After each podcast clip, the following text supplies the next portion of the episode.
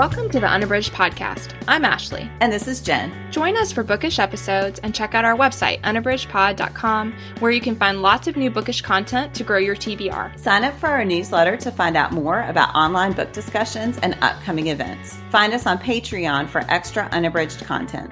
Join us on Instagram and Facebook at Unabridged Pod and message us there or see our website to get plugged into the Unabridged community. You want opinions about books? We've got them. Hey everyone, and welcome to Unabridged. Today we are talking about Natasha Bowen's Skin of the Sea, our May 2023 book club pick. Before we get started, I want to remind everyone about our great content over on Patreon. So, we are really trying to boost our Patreon content this year in hopes that you all can help us support the podcast. So if you support us, you can find out more at patreon.com slash unabridged pod. You get an extra episode of Unabridged every month. And sometimes we have a couple other little bonus things on there as well. And we have several different levels at which you can support us. So you can, and you know, you can always just drop in for a month and give us a little boost and then drop right back out again. Um, but you can access all of the back episodes if you do that. So if you visit patreon.com slash unabridgedpod, you can find out more there. All right, we are going to start today's episode with our bookish check-in. Ashley, what are you reading? So I wanted to share one of the things I'm reading is Dean Atta's The Black Flamingo. I have been wanting to read this since it came out and just hadn't gotten to it yet. And our local library is reading it for the book club this month. And so I was like, oh, I definitely want to do that. And so uh, they've had some great choices, and I'm like, oh, I got to plug into that. So I'm going to try to get there this next week, and then I hope to start joining them because I just love the books they've been choosing. And they're all all of them have been ones that either I read and loved or that are on my list of things I really wanted to read. But this one is a novel in verse. I am listening, I think, and I, I'm loving the audio, but I do think that it would also be great on the page because it's just really powerful poetry. Basically, I'm still early on in it early on in the book, it is really about early childhood and looking at we see the narrator as a six year old boy and he desperately wants a barbie for his birthday. And he's told his mom and he really is like hoping for it hoping for it. And he gets this package that looks like a barbie because it's the right size. And then when he looks it's a teenage mutant ninja turtle. And so of course he's super disappointed a lot of it is just about his experience. We see that scene and then we also see he does she does get him a Barbie for Christmas. And but then when he goes to see the rest of his family, she's like, "Oh, why don't you leave her here? She's to I need her to help me clean up the house while you're gone." And so there's I I think what I'm finding really powerful about it is it's showing all those cultural norms, but in a way that we're seeing from this young child's perspective so that we we as the reader are like of course she wants you to leave it at home because she's worried about what will happen if you take the barbie to the rest of the family or if you take it out with friends. But she also wants you to have the thing that you really want. And so we just see all that happening. And even as the child he's young and he you know he's moving into like 8 and 10 but he's friends with all these girls.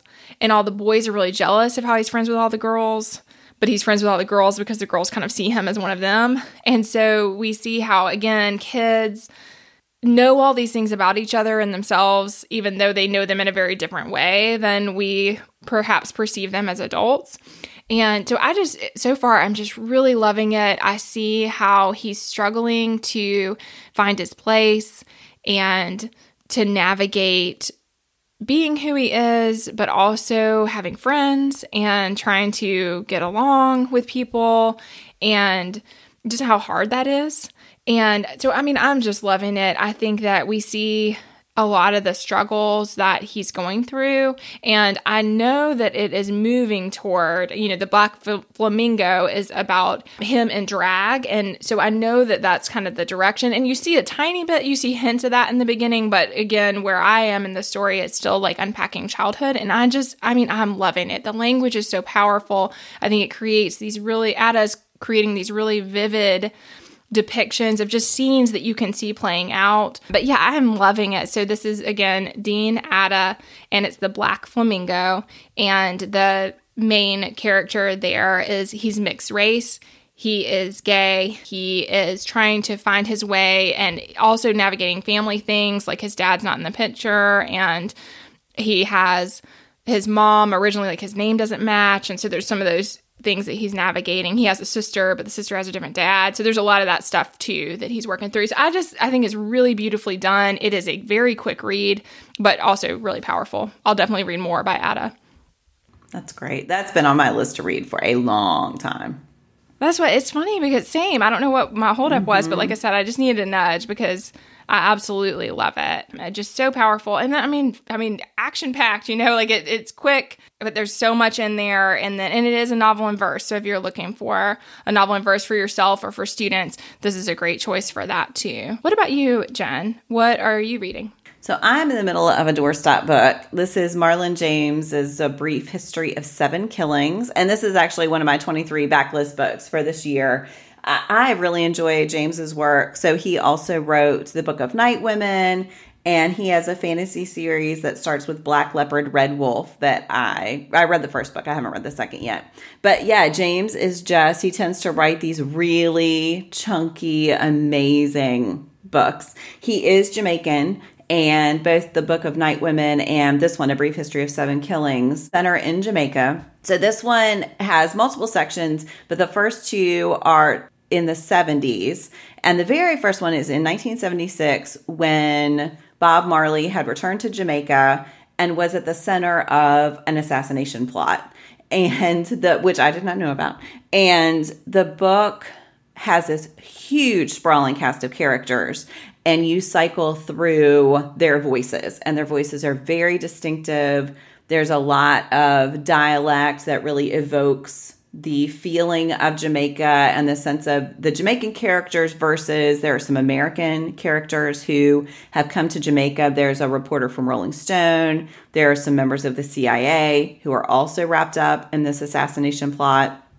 So it's just this really evocative look at a part of history about which I know virtually nothing, and also this look at the people who come from different parts of Jamaica, both geographically, but also different parts of the socioeconomic structure. There are some gang members, and then there are people who are more wealthy, and you see men and women. And James's writing is just this won the Booker when it came out in, I can't remember if it was 20, I think it was 2015.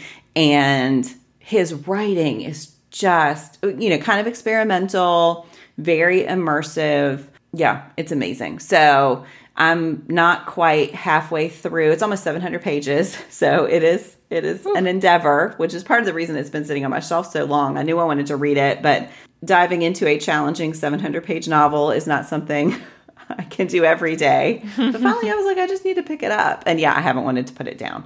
So that is Marlon James's A Brief History of Seven Killings.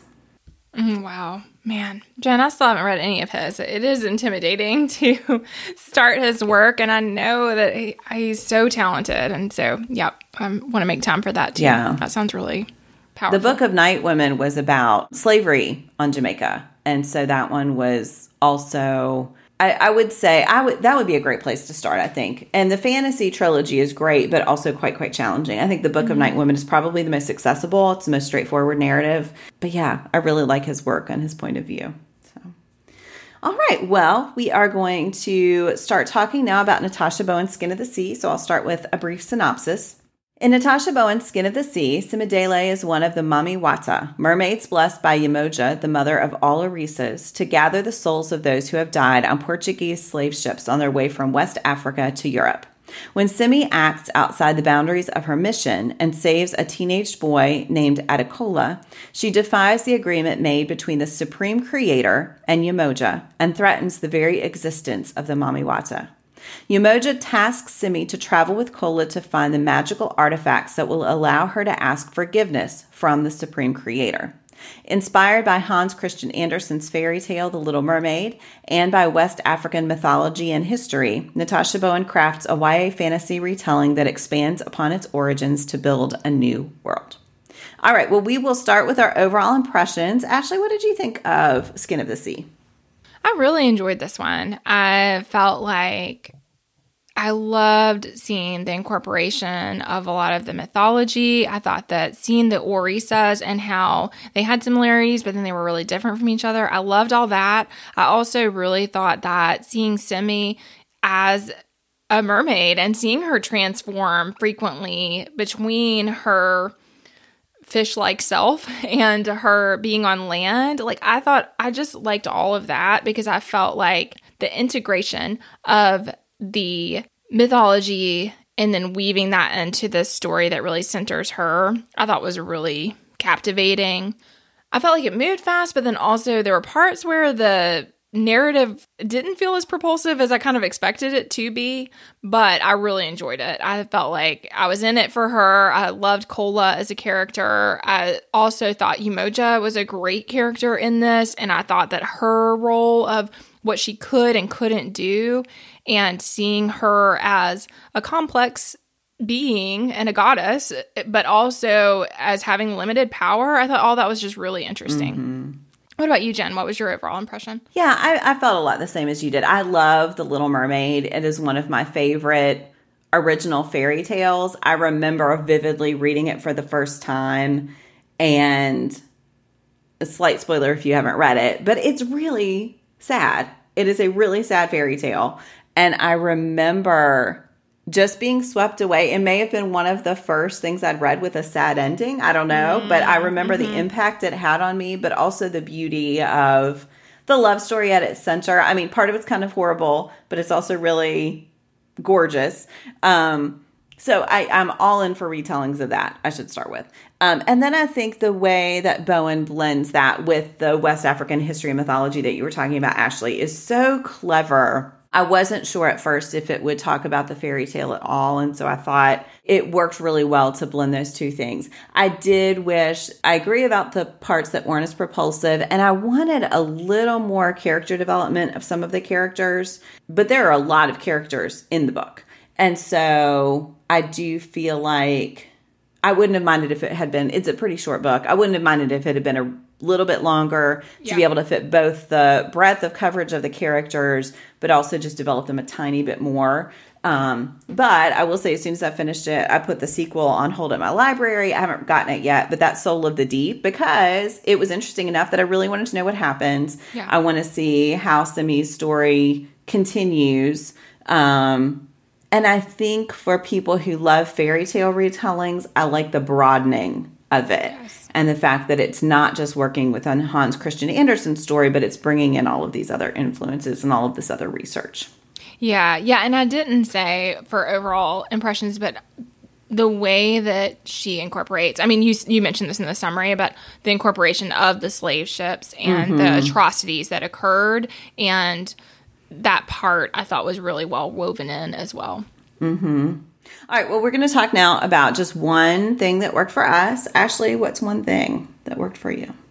I think that something that I really loved was seeing Simi's character develop. I agree with you, Jen, that there were parts where I wanted to see more of the different characters, but I felt like for her, something that I really appreciated is that she, we see her wanting to accept that she is what she is and she's not what she's not. And yet she continues throughout, I think, to push those boundaries for the benefit of people, not herself. And I really admired that, I think, in her. Just this like realization. She has a series, I think, of realizations about how even if she had known what the stakes were, and maybe those felt a little arbitrary to me. I mean, you know, there's stuff where I'm like, really? Like, you're all going to be destroyed because you tried to save this guy? Like, I don't know. But I think that within those constraints, she realizes, of course, she was going to have saved him anyway.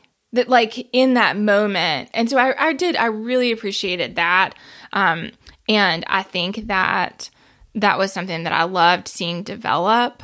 And yeah, that was one part that really worked for me. Mm-hmm. What yeah. about you, Jen? What's something that worked for you?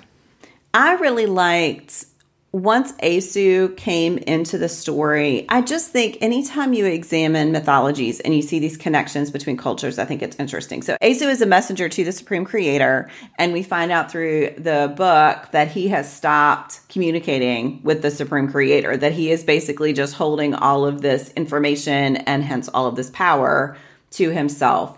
but I think the fact that he's this trickster character, you know, made me think of indigenous works that I've read.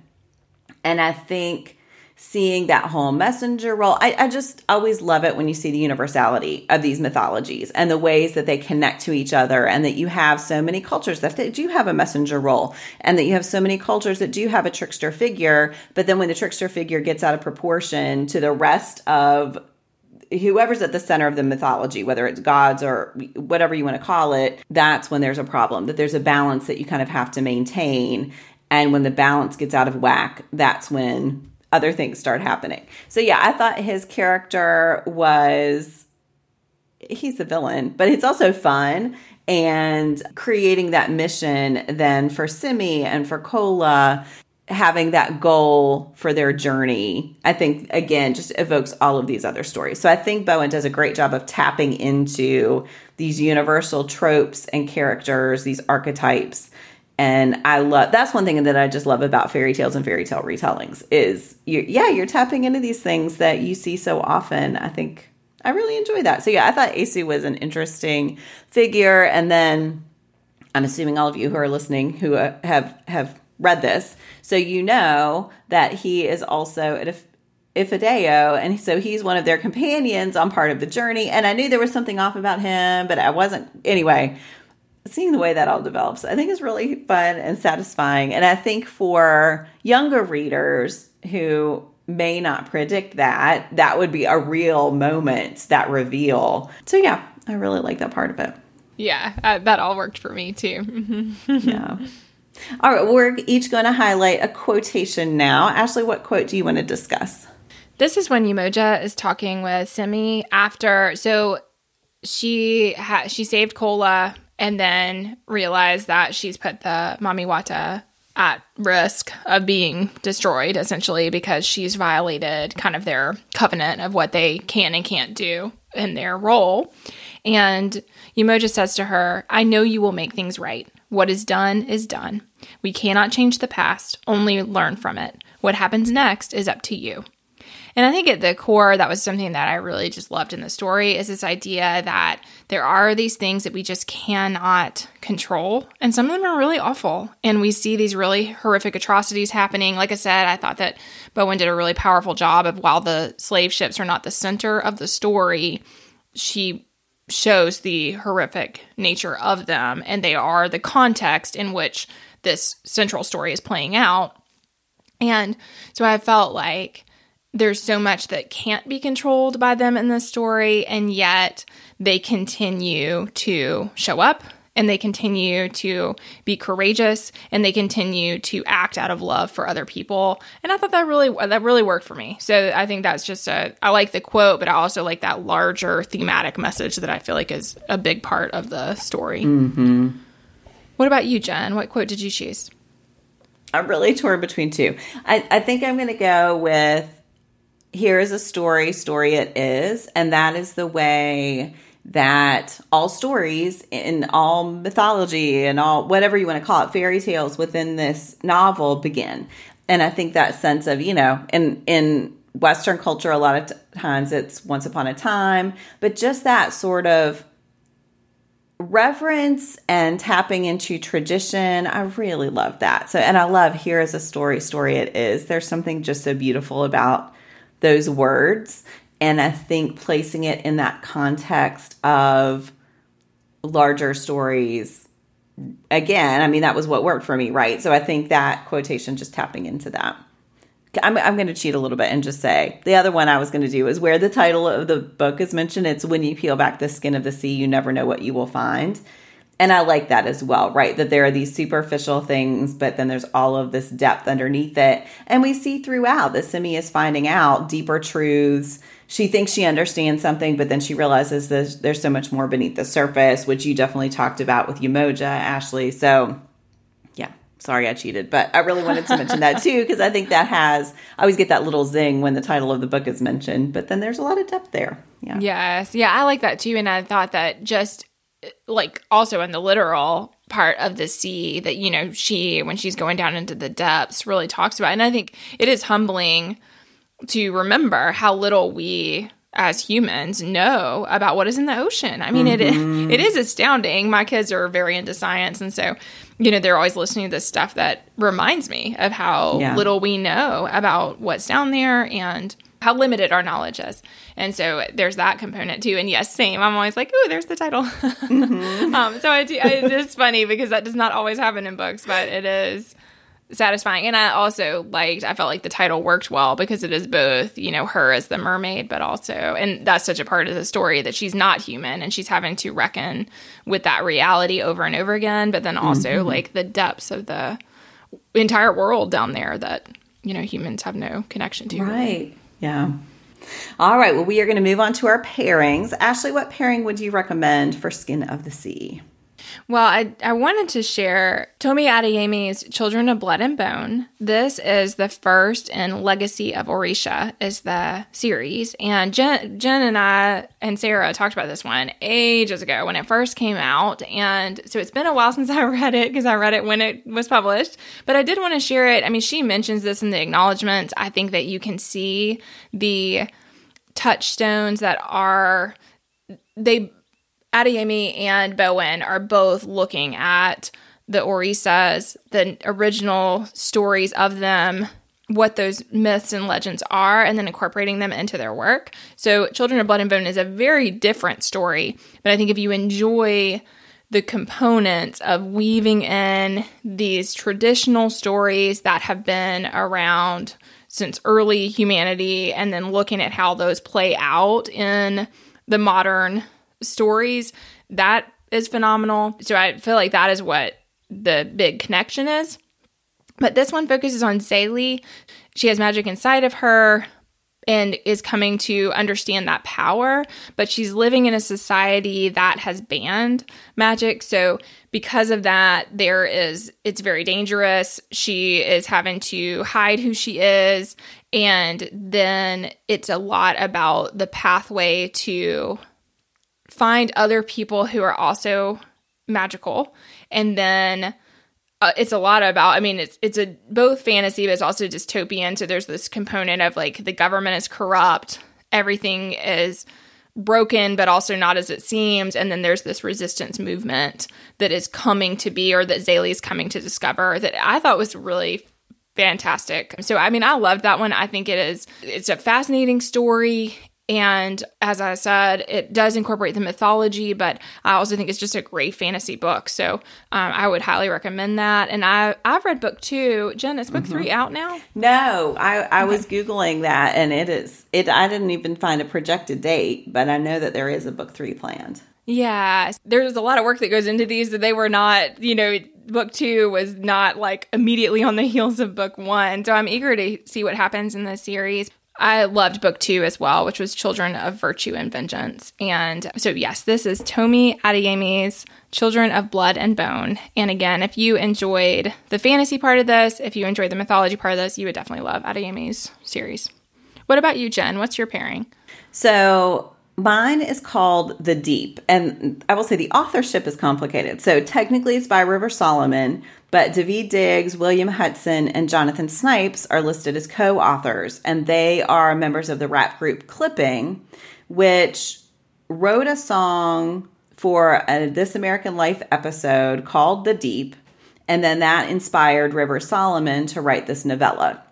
And the connection here is with the mermaids from the slave ships. So there is this story that people who were thrown overboard from slave ships became mermaids. And the book The Deep focuses on one called Yetu, and she is the one who holds all of the memories of her people. And there's sort of training that she's undergoing to bear this responsibility. It reminded me a little bit in Skin of the Sea of the way Simi only accesses her memories of being human when she's in her human form and she's trying to hold on to those, but it's very challenging. For Yetu, there's this element of belonging to the group versus her own individuality that is a little bit of a conflict. In both Skin of the Sea and the Deep, tapping into this idea that the people who are thrown overboard become something else and that it can be a positive transformation I think is really interesting to consider. And so this one's definitely an adult book, but I do think if you enjoy the way that story is transformed, that The Deep might be a good read for you as well. And again, it's not very long. It's technically considered to be a novella, but I think there's a very rich story to tap into in The Deep, which is, again, by River Solomon and then the members of the rap group Clipping. Wow, Jen. I I remember the title a little bit, but I didn't know much about that. But yeah, that sounds really interesting. Yeah, it was a, that story of the Black Mermaids coming from the slave ships was not one I'd heard before, but I think it's really interesting just to examine the origins of that. Yeah, yeah, that I do think that's fascinating. And that's in her notes about the book, she talks about how there's uh, different stories, but a lot of stories of West African descent touch on that idea of the mermaids, which I think is really interesting. And I didn't think to say, but Adeyemi, Adeyemi, the author, is Nigerian American and Bowen is of Nigerian and Welsh descent. She is British or mm-hmm. lives lives in England, but um, but yeah, I felt like there was some similarity there as far as the West African components of the mythology. Mm-hmm. All right, well, we're going to close out this segment with our bookish hearts. Ashley, how many bookish hearts for this one? I'd say four bookish hearts for this one. Same here. Yeah, I would I would recommend it absolutely. I think there are a lot of readers out there for this book. Yeah, and I do want to continue the series. I agree. I was really interested in. Mm-hmm. I felt like the setup for book two was a really good one. I, I agree. agree. Yeah, I'll have to report back. All right, well, we are going to close out today with our Give Me One segment, and our topic today is one book on your TBR. Ashley, what do you want to highlight there? uh, my TBR is busting at the seams, as I know Jen says too. But yes. I'm just going to go with Rebecca Makkai's I Have Some Questions for You. I cannot wait to read that one. I have seen mixed reviews, so I'm interested because I know some people are like, I absolutely love it. And then others have been like, this is not for me. So I'm curious. I, I just, The Great Believers was such a powerful book for me, and I've been wanting to go back to Mackay. So I'm interested to try that out. Yeah, I really loved it. So, yeah, take that for what it's worth. There you go. What mm-hmm. about you, Jen? What's one on your list? So for Read Austen 23, my second year of Austen Buddy Reads, I really wanted to do Sonali Dev's uh, Austen inspired series, The Rajes. So I'm in the midst of rereading Pride, Prejudice, and Other Flavors now. Book two is about Recipe for Persuasion. Is, is Recipe for Persuasion, which is a retelling of Persuasion, which is the one Austen book I'd never read. So I finally read that last year. I didn't want to read this one until I'd read the or, you know the original material so yeah i'll be making my way through that four book series over the next few months so yeah i'm really excited about that cool that's awesome yeah. All right. Well, thank you so much, everyone, for listening. I can't remember if we said that this is also one of our unabridged podcast reading challenge categories is to read a retelling. So, Skin of the Sea would definitely count for that if you're reading along with us. And yeah, we would love to know other retellings that you would recommend, or if you have a great pairing for Skin of the Sea, we'd love that as well. Thanks so much for listening. Do you have comments or opinions about what you heard today? We'd love to hear them. You can find us on Instagram, Facebook, and Twitter at unabridgedpod or on the web at unabridgedpod.com for ways to support us. To get more involved, you can sign up for our newsletter, join a buddy read, or become an ambassador. Thanks for listening to Unabridged.